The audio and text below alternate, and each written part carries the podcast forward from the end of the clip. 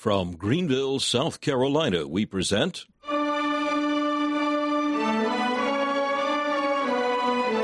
Let the Bible Speak.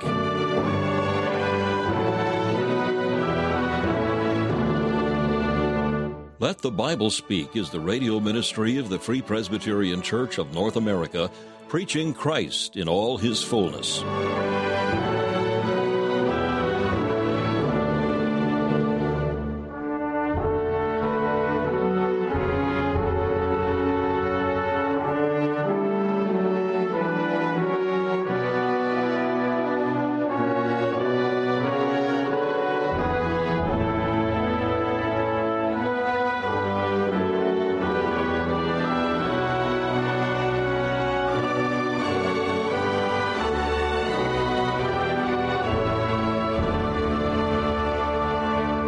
We're delighted that you've joined us for another broadcast of Let the Bible Speak. Today we continue a series of studies on the doctrine of the person and work of the Holy Spirit. Messages preached by Dr. Alan Cairns, founder of Let the Bible Speak Radio Ministries. We'll hear from Dr. Cairns in just a few minutes.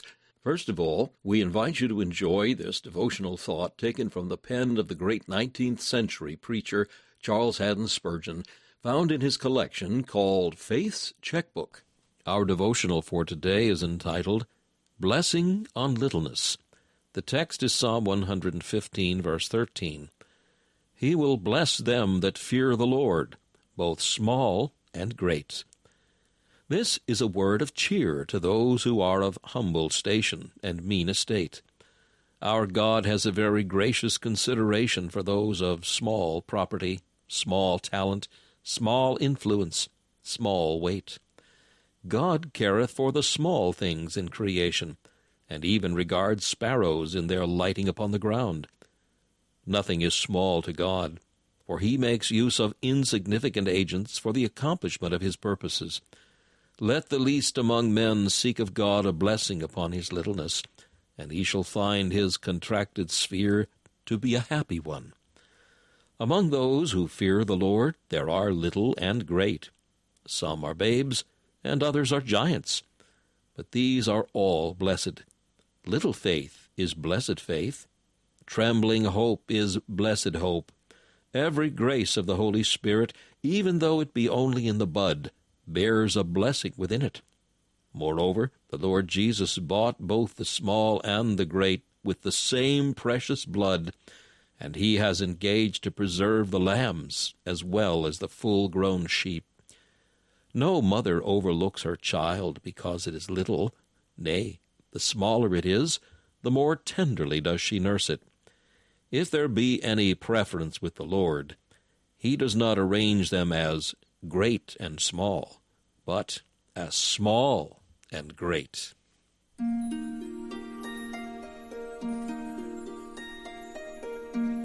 Quiet waters near the flowing stream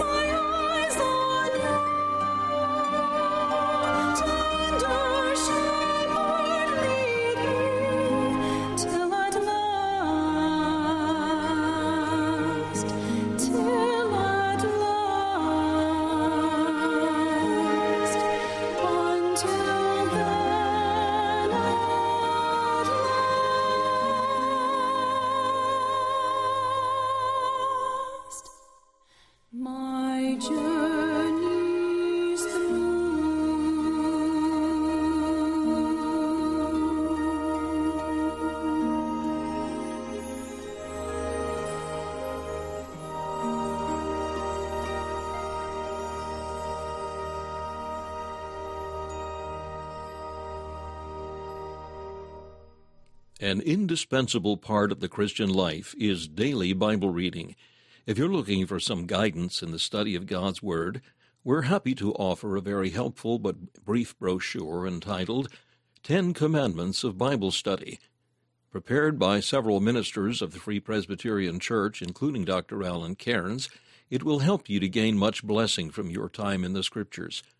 The method is designed to help believers achieve a comprehensive knowledge of the chapter contents of the Scriptures and to enable them to use that knowledge to guide and quicken them in their personal prayer lives. For a free copy of Ten Commandments of Bible Study, simply email info at faithfpc.org. That's info at faithfpc.org. If you wish to call us, you may phone 864 244 2408. That's 864 244 2408.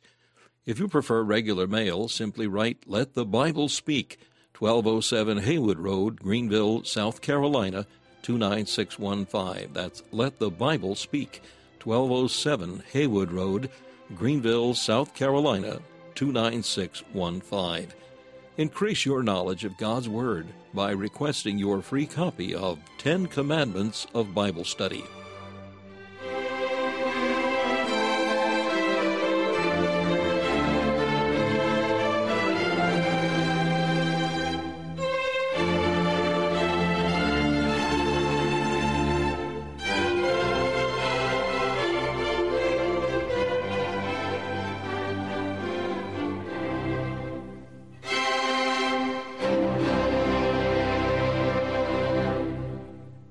For many weeks, Dr. Cairns has been studying the doctrine of the Holy Spirit.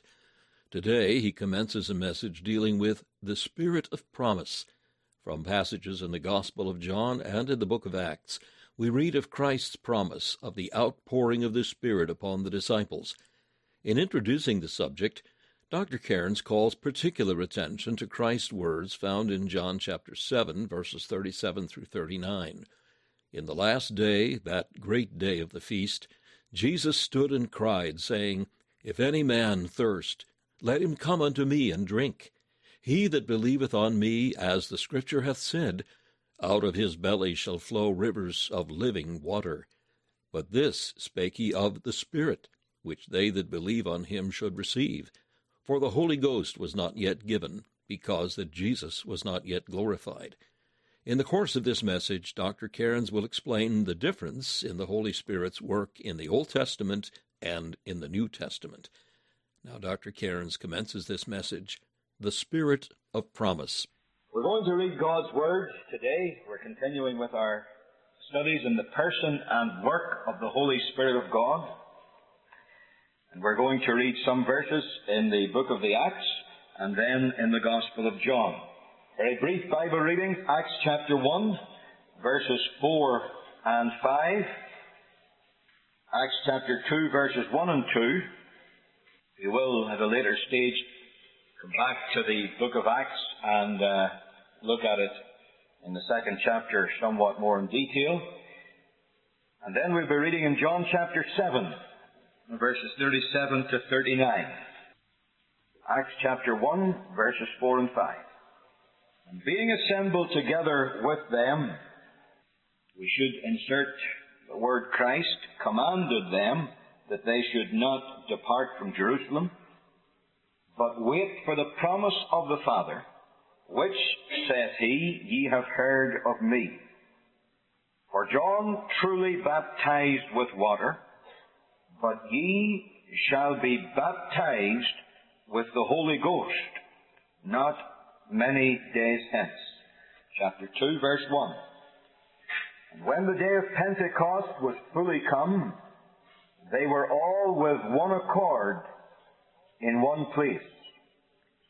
And suddenly there came a sound from heaven as of a rushing mighty wind, and it filled all the house where they were sitting. John 7, verse 37. In the last day, that great day of the feast, Jesus stood and cried, saying, If any man thirst, let him come unto me and drink. He that believeth on me, as the scripture hath said, out of his belly shall flow rivers of living water. But this spake he of the Spirit, which they that believe on him should receive. For the Holy Ghost was not yet given, because that Jesus was not yet glorified. Amen. The Lord will add his own blessing to the reading of his word for his name's sake. This morning we will want to look at all the passages that we have read, but particularly uh, we'll be paying attention to John chapter 7. Verse 38 says, He that believeth on me, as the scripture hath said, out of his belly shall flow rivers of living water. But this spake he of the Spirit, which they that believe on him should receive. For the Holy Ghost was not yet given, because that Jesus was not yet glorified. The Feast of Tabernacles was the last of the children of Israel's yearly national observances.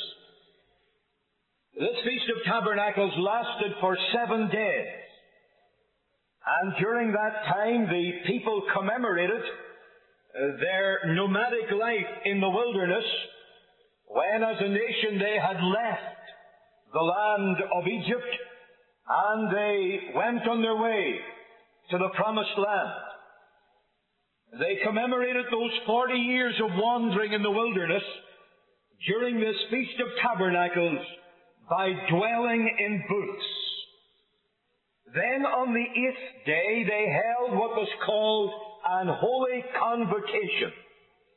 And uh, on that day they celebrated their exit from the wilderness and their entrance into the promised land by abandoning their booths and by returning to their regular dwellings. Altogether, this period of the Feast of Tabernacles was one of the most joyous times in the calendar of Israel's national events. It was a time that was full of symbolic ritual.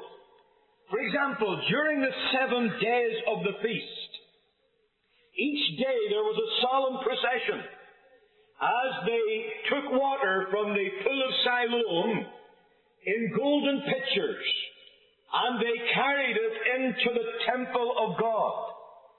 And this for them was a memorial of how the Lord sustained them those years in the wilderness and provided water for them in that desert land. Significantly, on the eighth day, they had no water carrying procession because this was the day that symbolized that they were now in the land. And of course, the land was a land of hills and valleys, of fountains and rivers, a land that abounded in springs of water. So the Jews declared their satisfaction with both the temporal and the spiritual state that they were in, in the promised land. Now it is significant that on that very day, the great last day of the feast, when with great exultation the Jewish nation was expressing itself satisfied with its condition, the Lord Jesus stood up and he cried, saying, If any man thirst, let him come unto me and drink. That is certainly a wonderful verse. It may interest you to know that that was the text through which one of America's greatest ever preachers and uh, men of God was brought to the Lord Jesus Christ. That's the text that the Lord used three distinct times in the experience of David Brainerd to convict him, to save him, and to call him to full-time missionary service. What a text! It has in it a glorious declaration For the Lord Jesus is saying to the Jewish people, there is no ground of satisfaction in the religion of Judaism.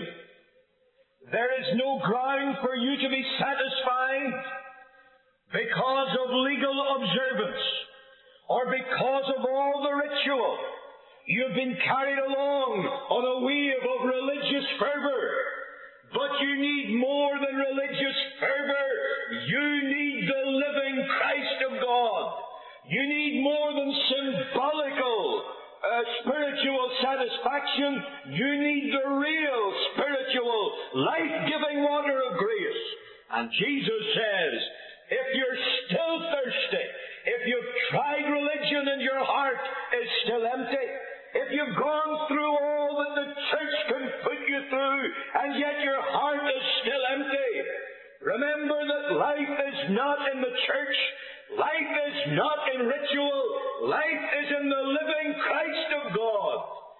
any man thirst, let him come unto me and drink.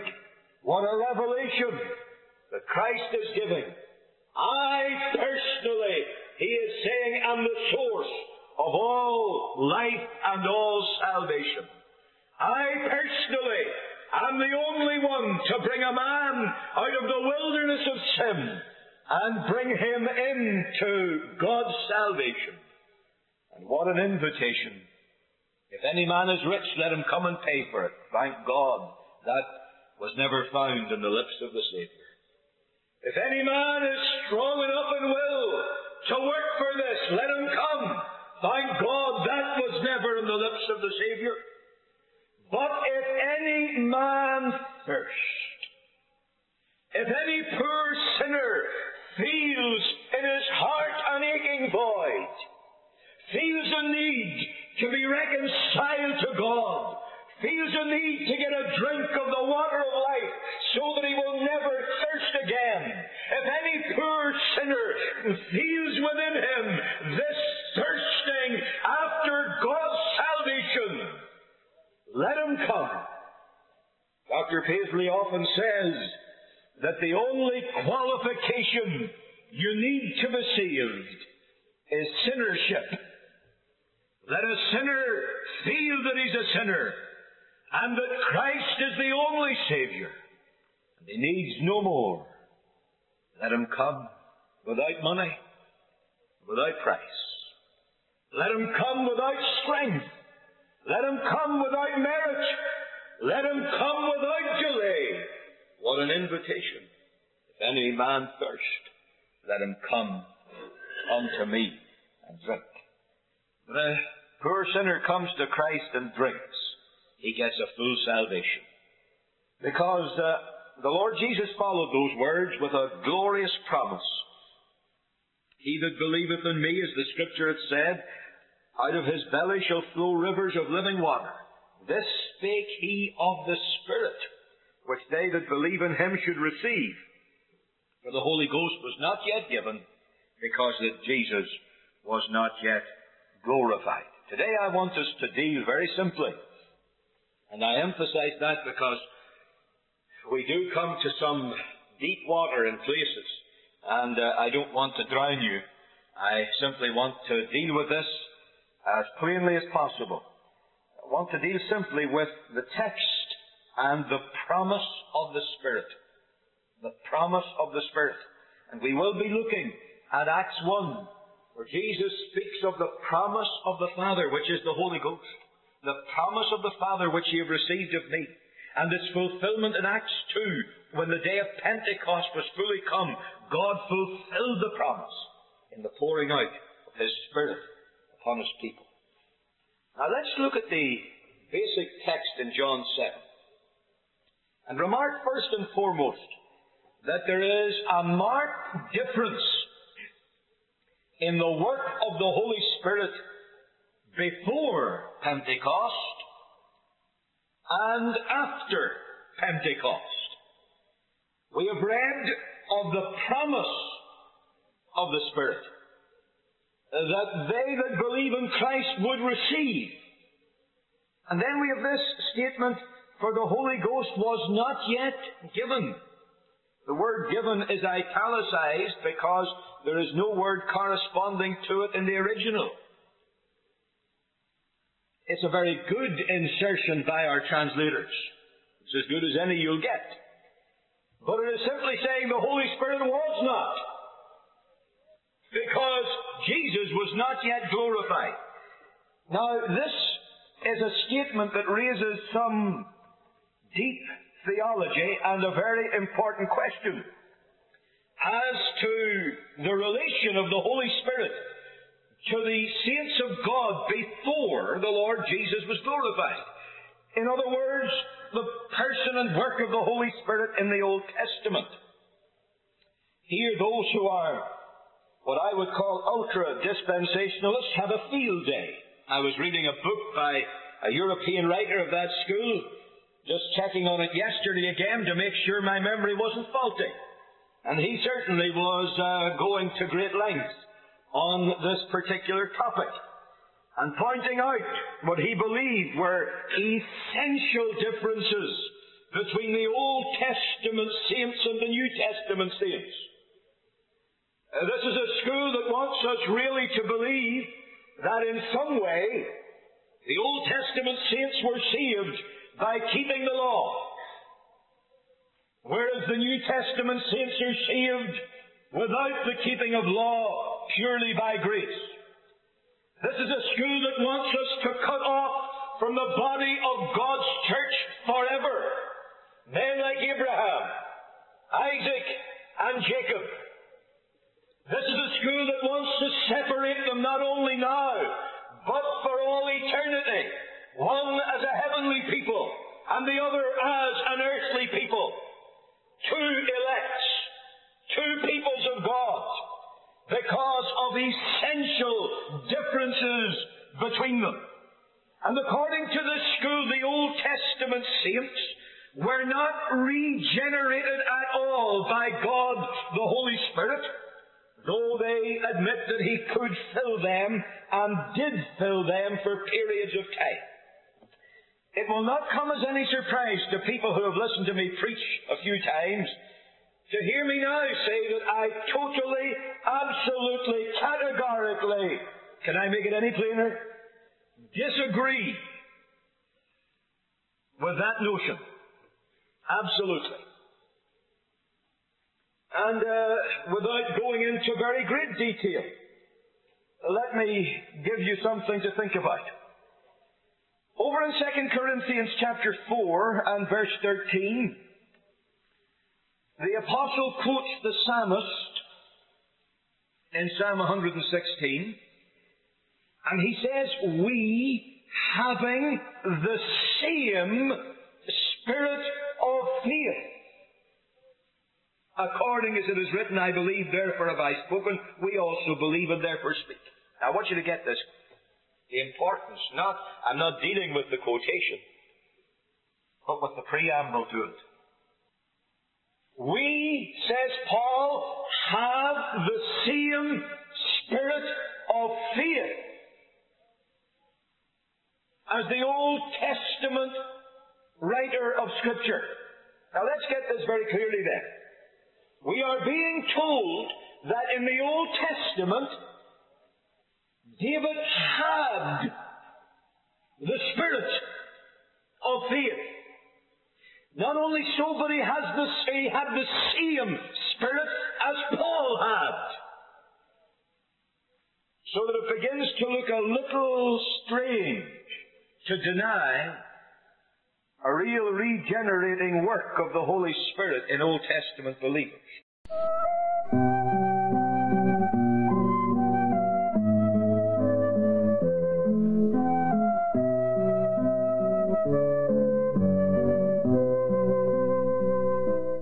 You've been listening to Let the Bible Speak, the radio ministry of the Free Presbyterian Church of North America.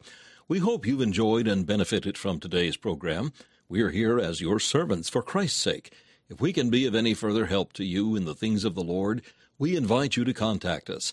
If you would like to receive our booklet, Separated unto the Gospel, a booklet that sets forth the beliefs and standards of the Free Presbyterian Church, you may have a copy free of charge, simply for the asking. Our mailing address is Let the Bible Speak, 1207 Haywood Road, Greenville, South Carolina, 29615. That's Let the Bible Speak, 1207 Haywood Road, Greenville, South Carolina, 29615. Our email address is info at faithfpc.org. That's info at faithfpc.org. If you would like to learn more about the Free Presbyterian Church of North America, we invite you to visit our website, www.fpcna.org. That's www.fpcna.org. This is Charles Kelsch saying thank you for listening and inviting you to join us again as we let the Bible speak.